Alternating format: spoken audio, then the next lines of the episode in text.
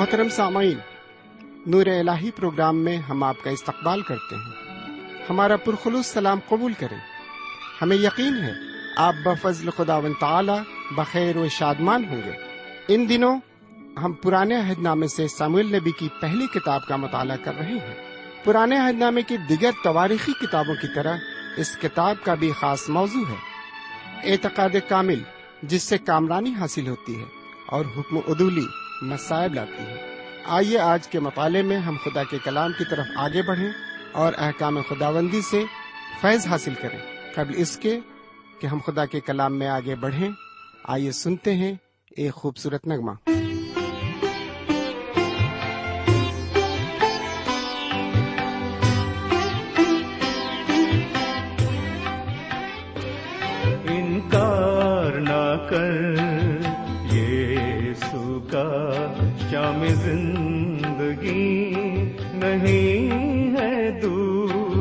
حلیم شکستہ دل کا نذرانہ ہے۔ اسے منظور انکار نہ کر۔ یہ سکا شام زندگی نہیں ہے دور۔ حلیم، شکستہ دل کا نذرانہ اسے منظور انکار نہ کر۔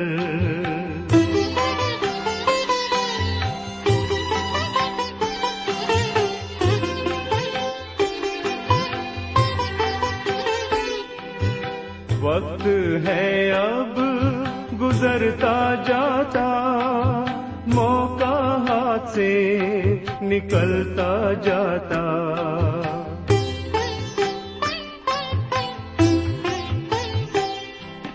وقت ہے اب، گزرتا جاتا، موقع ہاتھ سے نکلتا جاتا۔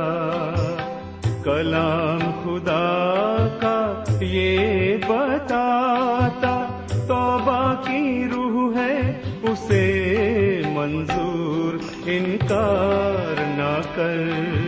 یہ سوکا شام زندگی نہیں ہے دور حلیم شکستہ دل کا نذرانہ ہے اسے منظور انکار نہ کر۔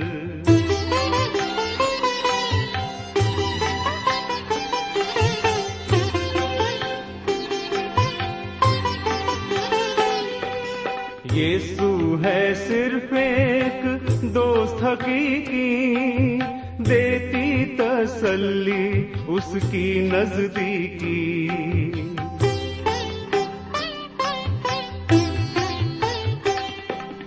یسو ہے صرف ایک دوست حقیقی دیتی تسلی اس کی نزدیکی۔ الفت کا چشمہ وہ یقینی دل معصوم ہے، اسے منظور انکار نہ کر۔ یہ سوکا شام زندگی نہیں ہے دور۔ حلیم شکستہ دل کا نذرانہ ہے، اسے منظور انکار نہ کر۔ خدا کے کلام کو لے کر ایک بار پھر آپ کی خدمت میں حاضر ہوں۔ سلام قبول فرمائیے۔ امید ہے کہ آپ پوری طرح خرافیت سے ہوں گے۔ اور نہ صرف آپ، بلکہ آپ کے سارے گھرانے کے لوگ خرافیت سے ہوں گے۔ میں آپ کے لیے برابر دعائیں کرتا ہوں۔ سامعین، میں بھی آپ کی دعاؤں کے عوض بالکل ٹھیک ٹھاک ہوں۔ اور خدا کے کلام کو لے کر ایک بار پھر حاضر ہوں۔ تو آئیے ایک بار پھر ہم خدا کے کلام کی طرف متوجہ ہوں۔ اور سنیں کہ آج خدا و تعالی ہم سے اپنے کلام کی معرفت کیا کہنا چاہتا ہے۔ لیکن پہلے ایک چھوٹی سی دعا مانگ لیں۔ ہم دعا کریں۔ ہمارے پاک پروردگار رب العالمین، ہم ایک بار پھر تیرا شکریہ ادا کرنا چاہتے ہیں اس زندگی کے لیے جو تو نے ہمیں بخشی ہے اور اس سلامتی کے لیے جو تو نے ہمیں دی ہے۔ خداون ہماری تجھ سے دعا ہے کہ ہم جب بھی تیرے قدموں پر بیٹھتے ہیں، ہم روحانی فیض حاصل کریں۔ ہم تجھ سے دعا کرتے ہیں کہ جب ہم تیرے کلام کا مطالعہ کریں، اس کے ایک ایک لفظ کو اچھی طرح سمجھ سکیں، اس کے مفہوم کو اچھی طرح سمجھ سکیں۔ اور نہ صرف یہ تیرا کلام ہمارے کانوں تک ہی محدود رہے، بلکہ ہماری عملی زندگی میں بھی اتر جائے۔ ہم شکر گزار ہیں کہ تو نے آج تک ہمیں سنبھالا ہے۔ جسمانی طور سے روحانی طور سے دونوں طرح سے سنبھالا ہے اور تو نے ہماری ہر ایک ضرورت کو پورا کیا ہے۔ آج بھی جو ہماری ضرورتیں ہیں خداون اپنے خزانے سے انہیں پورا کر۔ ہم اگر جسمانی طور سے کچھ علیل ہیں، تو خداون ہمیں طاقت بخش۔ یہ دعا ہم اپنے حضور کریم، جناب سیدنا یسو مسیح کے وسیلے سے مانگتے ہیں۔ آمین۔ سامعین، آج ہم سیم النبی کی پہلی کتاب کے تیسرے اور چوتھے باب میں داخل ہونے جا رہے ہیں۔ گزشتہ پروگرام میں ہم نے ایلی اور اس کے بیٹوں کے بارے میں مطالعہ کیا تھا۔ میرے بھائی، یہ کوئی ضروری نہیں ہے کہ اگر والدین اچھے ہوں تو ان کے بیٹے بھی اچھے کردار کے ہوں۔ یہاں پر آپ نے دیکھا کہ ایلی حالانکہ سردار کہن تھا، لیکن وہ اپنے دونوں بیٹوں کو اچھی تربیت نہیں دے سکا۔ اور یہی وجہ ہے کہ ایلی کے یہ دونوں بیٹے خدا و تعالی سے بالکل نہیں ڈرتے تھے۔ اور ہیکل میں کہن کا کام انجام دینے کے باوجود ہر قسم کے گناہ میں ڈوبے ہوئے تھے۔ یہاں تک کہ خیم اجتماع میں جو عورتیں کام کرنے آتی تھیں، یہ ان سے ناجائز تعلق رکھتے تھے۔ خدا و تعالی ہر گنہگار اور بدکار انسان کو موقع دیتا ہے کہ وہ گناہ سے باز آئے۔ لیکن جب انسان اپنی پرانی روش سے باز نہیں آتا، تو خداون اسے سزا دیتا ہے۔ آئیے اب ہم سیمل کی پہلی کتاب کے تیسرے باپ پر ایک نظر ڈالتے ہیں۔ یہاں پر پہلی ایسے اکیسویں آیت تک ہم تشریح دیکھتے ہیں۔ اس باپ کا عنوان دیکھا جائے تو یہ عنوان سیمل کی بلاہٹ ہوگا۔ ویسے تو سیمل کی یہ داستان بچوں کو سنڈے اسکول میں پڑھائی جاتی ہے۔ لیکن اس کہانی کو یہاں میں دوسرے نظریے سے آپ کے سامنے پیش کروں گا۔ سیمن سیمل کی یہ کہانی ایک خوبصورت کہانی ہی نہیں، بلکہ کتاب مقدس میں یہ تبدیلی کے دور کو بھی ظاہر کرتی ہے۔ اس دور میں دینی حکومت کا خاتمہ اور بادشاہت کا آغاز ہوتا ہے۔ کاہن ہٹ جاتے ہیں اور ان کی جگہ بادشاہ مقرر ہوتا ہے۔ دوسرے معنی میں بندوبست ایک ہاتھ سے دوسرے ہاتھ میں پہنچ جاتا ہے۔ اس کہانی میں سیمل کو خدا و تعالی کی آواز چار بار سنائی دیتی ہے۔ پہلی دو آوازیں اس کی نجات کے لیے ہیں، جیسا کہ ساتویں آیت میں لکھا ہوا ہے، اور سیمل نے ہنوز خداوند کو نہیں پہچانا تھا، اور نہ خداوند کا کلام اس پر ظاہر ہوا تھا۔ لیکن تیسری اور چوتھی بلاہٹ خدمت کے لیے تھی۔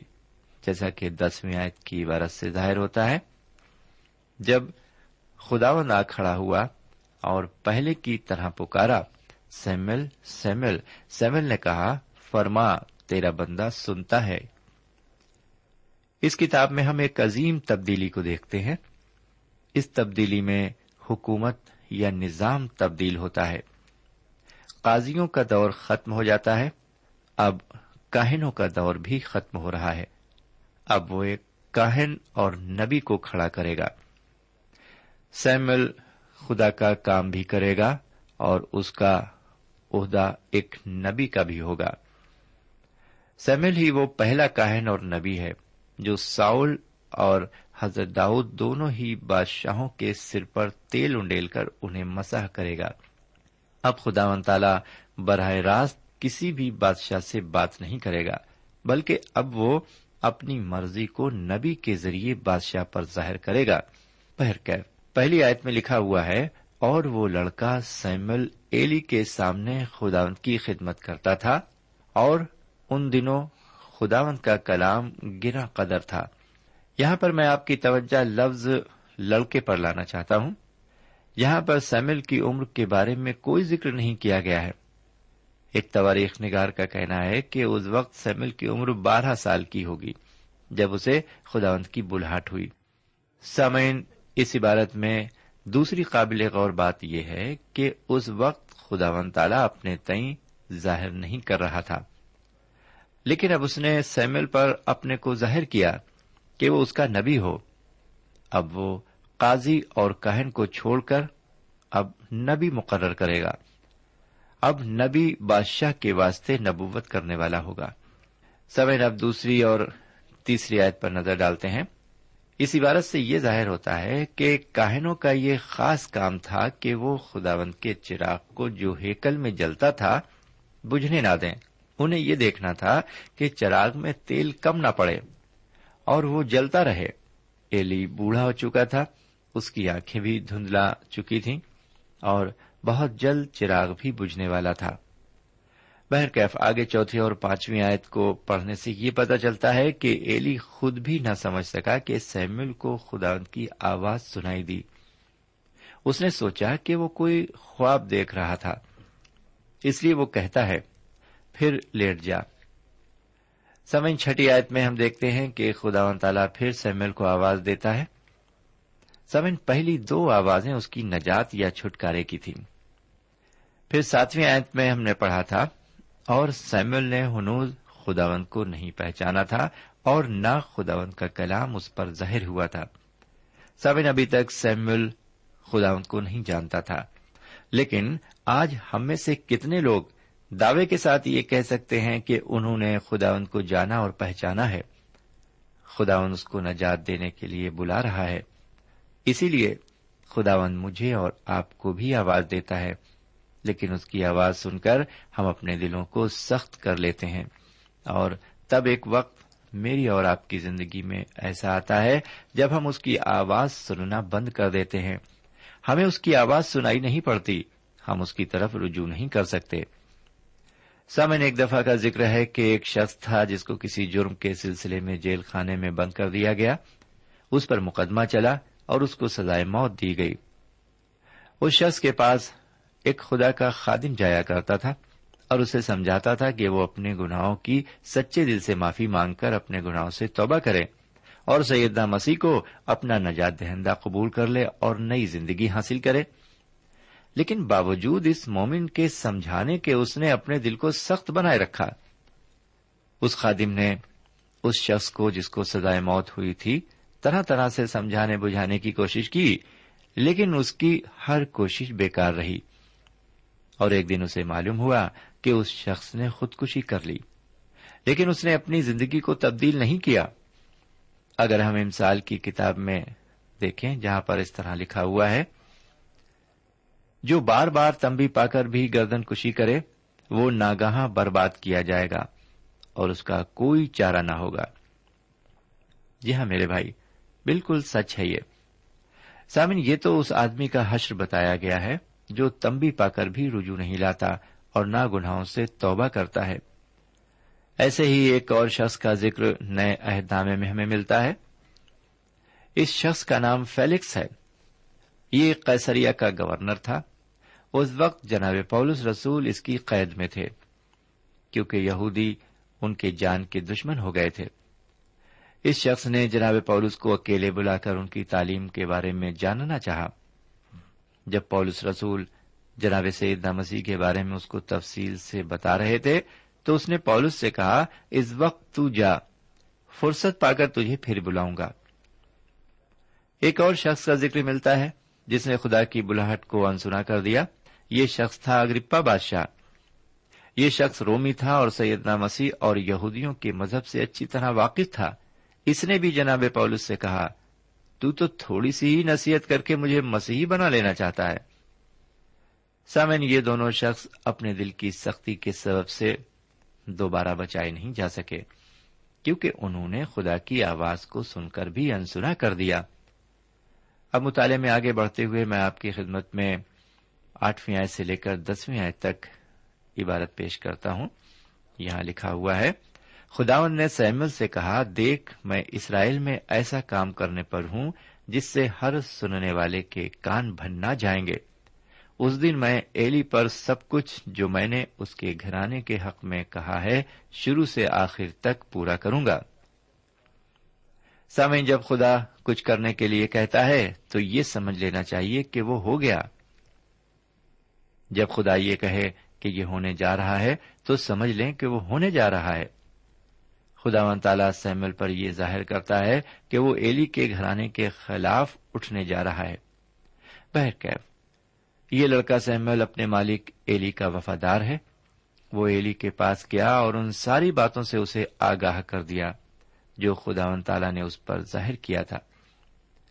میرے بھائی، میں آپ سے یہاں پر یہ کہنا چاہتا ہوں کہ اگر آپ خدا کی خدمت میں ہیں اور کسی کی ماتحتی میں کام کر رہے ہیں، تو یہ آپ کا فرض ہے کہ آپ اس کے بھی وفادار رہیں۔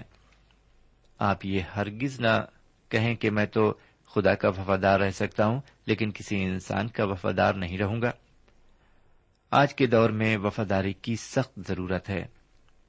اب میں آپ کی خدمت میں اکیسویں آیت کو پیش کرتا ہوں، لکھا ہوا ہے، اور خداون سیلا میں پھر ظاہر ہوا، کیونکہ خداون نے اپنے آپ کو سیلا میں سیمل پر اپنے کلام کے ذریعے سے ظاہر کیا۔ سمے آپ نے دیکھا کہ خداون نے کس طرح اپنے آپ کو ظاہر کیا۔ خداون آج بھی اپنے کلام کے ذریعے اپنے کو ظاہر کرتا ہے۔ وہ اپنے روح سے کلام مقدس کو روشن کر رہا ہے۔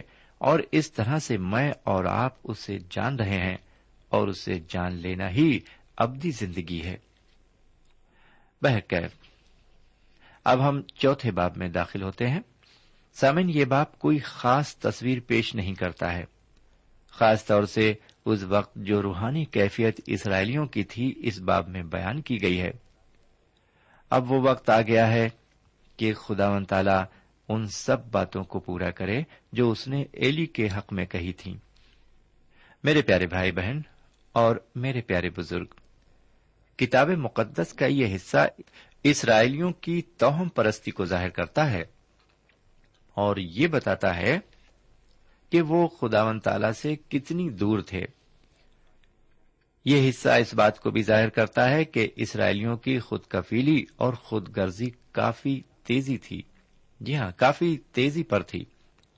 بغیر اب الحفاظ کی رہنمائی کے وہ جنگ کرنے نکل پڑتے ہیں اور شکست کھاتے ہیں۔ جی ہاں فلسطی اسرائیلیوں کو بری طرح شکست دیتے ہیں۔ اور جب شکست ہو گئی تو انہوں نے اپنی شکست پر غور کیا اور سوچا کہ ایسا کیوں ہوا؟ ان کے اندر کیا کمی تھی؟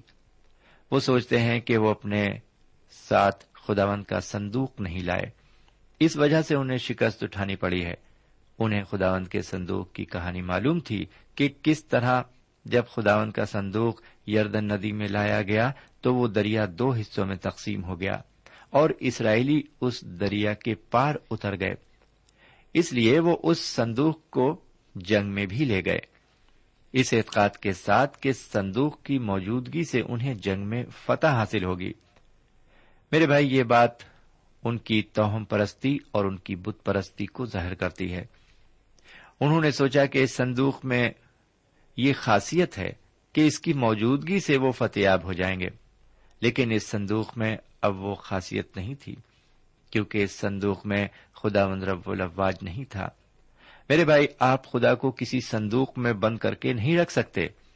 خداون اور اس کی شخصیت میں یہ خاصیت ہے کہ وہ کسی بھی جگہ پر محدود نہیں رہ سکتا۔ سیون مجھے بڑے افسوس کے ساتھ آج یہ کہنا پڑ رہا ہے کہ اس طرح کی توہم پرستی آج ہماری کلیسیاؤں میں اور ہمارے دینی اداروں میں بھی موجود ہے۔ لوگ آج بھی یہ اعتقاد رکھتے ہیں کہ خداون صندوق میں موجود ہے، لیکن یہ سچا ایمان نہیں ہے، بلکہ یہ بت پرستی ہے۔ جناب سیدنا مسیح کی شخصیت میں بہت سے اوساف ہیں۔ ہماری کامیابی کی ناپ یہ ہے کہ ہم اس میں ہیں یا نہیں، یہ بہت ضروری ہے۔ ہماری کامیابی اس پر نہیں ہے کہ ہم بائبل کو چومنے لگیں اور یہ سمجھنے لگیں کہ یسو مسیح اسی میں ہے یا ہم سلیب کو گلے میں لٹکا کر دنوں رات اسے چومتے رہیں۔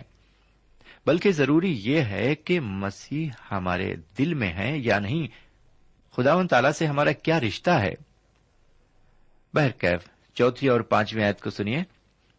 سو انہوں نے سیلا میں لوگ بھیجے اور وہ کروبیوں کے اوپر بیٹھنے والے رب الفواج کے عہد کے سندوق کو وہاں لے آئے۔ اور ایلی کے دونوں بیٹے حفنی اور فنہاس خدا کے عہد کے صندوق کے ساتھ وہاں حاضر تھے۔ اور جب خداون کے عہد کا صندوق لشکر گاہ میں آ پہنچا تو سب اسرائیلی ایسے زور سے للکارنے لگے کہ زمین گونج اٹھی۔ سمن یہاں پر یہ عبارت بتاتی ہے کہ اسرائیلی جنگ لڑنے جا رہے ہیں۔ وہ سیلا میں لوگوں کو خداون کے عہد کا صندوق لانے کے لیے بھیجتے ہیں۔ چونکہ حفنی اور فنہاس کو اجرت ملتی ہے، اس لیے وہ وہی کام کریں گے جس کا حکم ان کو دیا جائے گا۔ جب خداون کا عہد کا صندوق لشکر گاہ میں آ گیا، تو اسرائیلیوں نے زوردار نعرہ لگایا۔ انہوں نے سمجھا کہ انہیں روحانی قوت مل گئی ہے۔ لیکن یہ سوائے بت پرستی کے اور کچھ نہیں ہے۔ وہ خدا کے پرستار نہیں، بلکہ اس صندوق کے پرستار ہیں جو ان کے بیچ میں ہے۔ میرے پیارے بھائی بہن اور میرے پیارے بزرگ، ہمیں اپنی کلیسیائی رسم و رواج میں بھی خبردار رہنا چاہیے۔ کہیں ایسا تو نہیں کہ ہم خدا اور جناب سیدنا مسیح کے مرید ہونے کے بجائے صرف کسی کلیسیا یا کسی پاسبان کے مرید ہیں۔ کہیں ایسا تو نہیں ہے کہ ہم کسی آدمی یا کسی اصول یا کسی مقام کی پرستش تو نہیں کر رہے ہیں۔ کیا ہم واقعی غیر فانی خدا کے پرستار ہیں؟ سمعن مطالعے کو آگے بڑھاتے ہوئے اب میں آپ کی خدمت میں ایک اور عبارت پیش کرتا ہوں۔ یہ چھٹی آیت سے گیارہویں آیت تک ہے، یہاں اس طرح لکھا ہوا ہے۔ ہم اسے پڑھیں گے نہیں، بلکہ اس کی تشریح دیکھے لیتے ہیں۔ میرے بھائی، یہ عبارت یہ ظاہر کرتی ہے کہ فلسطینوں کو یہ معلوم ہو گیا کہ خداون کے عہد کا صندوق اسرائیلی لشکر گاہ میں لے آیا گیا ہے۔ اب وہ ڈر رہے ہیں۔ کیونکہ ان کا یہ یقین ہے کہ خداون خود لشکر گاہ میں موجود ہے۔ ان کے لیے خداون کے عہد کا صندوق ایک معبود کی مانند ہے۔ فلسطی توہم پرست ہونے کے ساتھ ساتھ خدا سے لا علم بھی تھے۔ حالانکہ انہوں نے خدا کی قدرت اور طاقت کے بارے میں سنا تھا، لیکن وہ زندہ اور حقیقی خدا کے بارے میں بالکل لا علم تھے۔ اب ہم اس مقام پر آ گئے ہیں جہاں ہم اپنے مطالعے میں دیکھیں گے کہ بوڑھے ایلی کی وفات ہو جاتی ہے اور خداون کا جلال اسرائیلیوں کے درمیان سے اٹھ جاتا ہے۔ فلسطینیوں اور اسرائیلیوں کے درمیان خوفناک جنگ ہوتی ہے اور اسرائیلیوں کو بے دردی کے ساتھ قتل کیا جاتا ہے۔ حفنی اور فناز جو ایلی کے بیٹے ہیں اور کہن ہیں، وہ دونوں بھی مارے جاتے ہیں اور خداون کا صندوق چھین لیا جاتا ہے۔ اب آئیے ذرا بارہویں اور تیرہویں آیت پر آ جائیں۔ لکھا ہوا ہے، اور بنیامین کا ایک آدمی لشکر میں سے دوڑ کر اپنے کپڑے پھاڑے اور سر پر خاک ڈالے ہوئے اسی روز سیلا میں پہنچا۔ اور جب وہ پہنچا تو ایلی راہ کے کنارے کرسی پر بیٹھا انتظار کر رہا تھا، کیونکہ اس کا دل خداوند کے صندوق کے لیے کانپ رہا تھا۔ اور جب اس شخص نے شہر میں آ کر ماجرا سنایا تو سارا شہر چلا اٹھا۔ میرے بھائی، ایلی باوجود اپنی تمام خامیوں اور کمزوریوں کے وہ خدا کا سردار کہن تھا، اس لیے اس کا فکر مند ہونا لازمی تھا۔ چونکہ خداون کا صندوق سیلا سے لشکر گاہ میں تھا، اس لیے ایلی خداون کے صندوق کے لیے فکر مند تھا اور اس کا دل کاپ رہا تھا۔ آج کے مطالعے کی اس عبارت پر غور کریں۔ جو چودہویں آیت سے سولہویں آیت تک ہے، میرے پیارے بھائی بہن اور میرے پیارے بزرگ، خدا ان کے سندوق کے چھن جانے اور اسرائیلیوں کی شکست کی خبر جب سیلا میں پہنچی تو وہاں پر ایک کوہرام مچ گیا۔ بوڑھا ایلی اس کوہرام اور واویلا کی وجہ دریافت کرتا ہے۔ آئیے آگے بڑھیں اور آج کے مطالعے کی آخری سترویں اور اٹھارہویں آیت کو دیکھیں۔ دکھا ہوا ہے اس خبر لانے والے نے جواب دیا، اسرائیلی فلسطینوں کے آگے سے بھاگے اور لوگوں میں بڑی خون ریزی ہوئی اور تیرے دونوں بیٹے ہوفنی اور فنہاس بھی مر گئے اور خداوند کا سندوق چھن گیا۔ جب اس نے خدا کے سندوق کا ذکر کیا تو وہ کرسی پر سے پچھاڑ کھا کر پھاٹک کے کنارے گرا اور اس کی گردن ٹوٹ گئی اور وہ مر گیا۔ کیونکہ وہ بڈھا اور بھاری آدمی تھا۔ وہ چالیس برس نبی اور اسرائیل کا قاضی رہا۔ سمن جب ایلی نے اپنے لڑکوں کی موت کا حال سنا، تو اس نے اپنے اوپر قابو رکھا۔ لیکن جب اس شخص سے خدا کے صندوق کا ذکر کیا اور یہ خبر دی کہ وہ چھن گیا ہے، تو وہ اس خبر کی تاب نہ لا سکا اور وہ پچھاڑ کھا کر گرا اور مر گیا۔ وہ کافی موٹا اور وزنی آدمی تھا۔ شاید اسے دل کا دورہ پڑا ہو۔ بہرکیف، وہ ایک نکما اور کمزور باپ تھا۔ لیکن وہ مرد خدا بھی تھا۔ اب ہم انیسویں آیت سے بائیسویں آیت تک یہاں پر دیکھتے ہیں کہ ایلی اور اس کے دونوں بیٹے، یہاں ایلی اور اس کے دونوں بیٹے مر جاتے ہیں اور خدا کا صندوق چھن جاتا ہے۔ مفہوم یہ کہ اس خاندان میں ایک بڑی تباہی کو ہم دیکھتے ہیں۔ میرے بھائی، یہاں پر جو خاص بات ہے اس مطالعے کی، وہ یہ ہے، ہم ذرا اسے اپنے اوپر لیتے ہیں، اپنی شخصی زندگی پر۔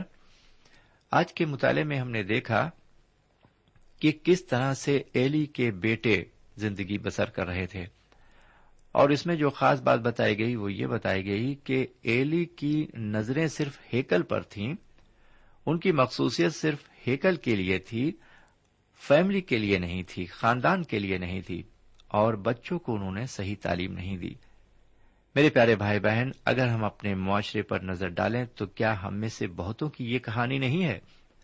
ہم روحانی طور پر تو بہت آگے چلے جا رہے ہیں، لیکن صرف اپنے آپ ہماری بیوی کہاں ہے؟ ہمارے بچے کہاں ہیں؟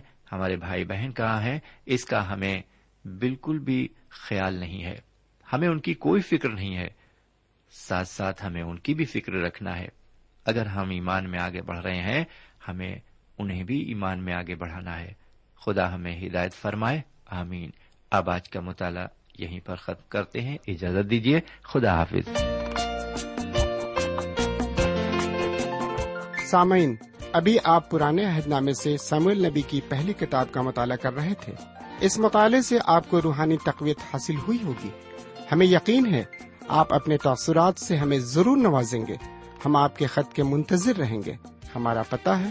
پروگرام نور ال post box number one five seven five Sialkot, Pakistan. پتا ایک بار پھر سن لیں۔ پروگرام نور ال پوسٹ باکس نمبر ایک پانچ سات پانچ سیال کوٹ پاکستان۔ اب آپ ہم سے ٹیلی فون اور ای میل سے بھی رابطہ قائم کر سکتے ہیں۔ ہمارا ٹیلی فون نمبر ہے nine two three four four six four zero four five seven eight. نو دو تین چار چار چھ چار صفر چار پانچ سات آٹھ۔ ہمارا ای میل پتا ہے N A E M three nine four nine eight Hotmail dot com N A E M three nine four nine eight Hotmail dot com ہمارے پروگرام کا وقت اب یہیں پر اختتام پذیر ہوتا ہے۔ اگلے پروگرام میں خدا کے کلام کے ساتھ پھر ملیں گے۔